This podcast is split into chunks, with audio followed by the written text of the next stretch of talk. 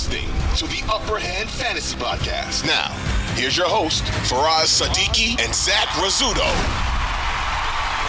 Josh Jacobs has had a bunch of good matchups this year. Pretty much all his matchups were on the good side, I'd say. Um, he's had right. two top 10 finishes uh, this year against the Chargers and the Packers, but he's been top he's been top 20 or worse, or he's been outside the top 20, I should say, in every other game.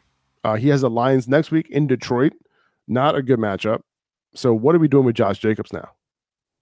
I mean, at this point, I'd say we just have to eat our vegetables with Josh Jacobs because that's just about what it's felt like having in your starting him in your starting lineup every week, right? Like seven weeks in the season, nobody's excited to have him in their lineup. Nobody's excited to have vegetables at dinner. It's just it's understandable why nobody's excited about him. He's really got us cornered from what we've seen so far from him this season. Like his production hasn't been anything close to what we came to expect to see from him since last year but his utilization really isn't all that bad either. So it's like a, it's balancing out a little bit. 16.8 expected fantasy points per game coming into this into this one, ninth in the NFL among all running backs in that stat.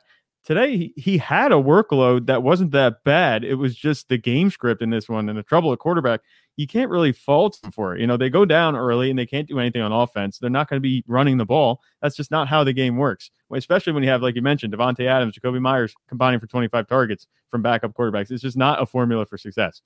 But that being said, nobody's going to be feeling bad for him or you. Nobody's going to say, oh, I want to trade for him. You know, you're almost guaranteed to be taking a loss in any deal where you're shipping him away.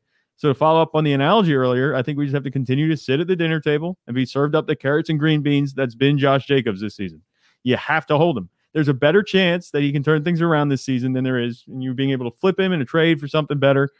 I think we can start talking about him as more of an ideal RB2 start than a low RB1 start. That's kind of where I've had him in rankings. I think I'm going to start moving him down a little bit at this way the offense looks, but there's plenty of football left. And like I mentioned, I think you just have to hold him because at this point, no one's buying him and you're not really going to get anything from not starting him because he's going to have his weeks. It's just at this point, it's almost like the guy we just talked about, Jahmyr Gibbs he's leaving you out to dry pretty much most weeks, but those highs that he has, they'll win you your week. So I think he's an ideal RB2 start at this point.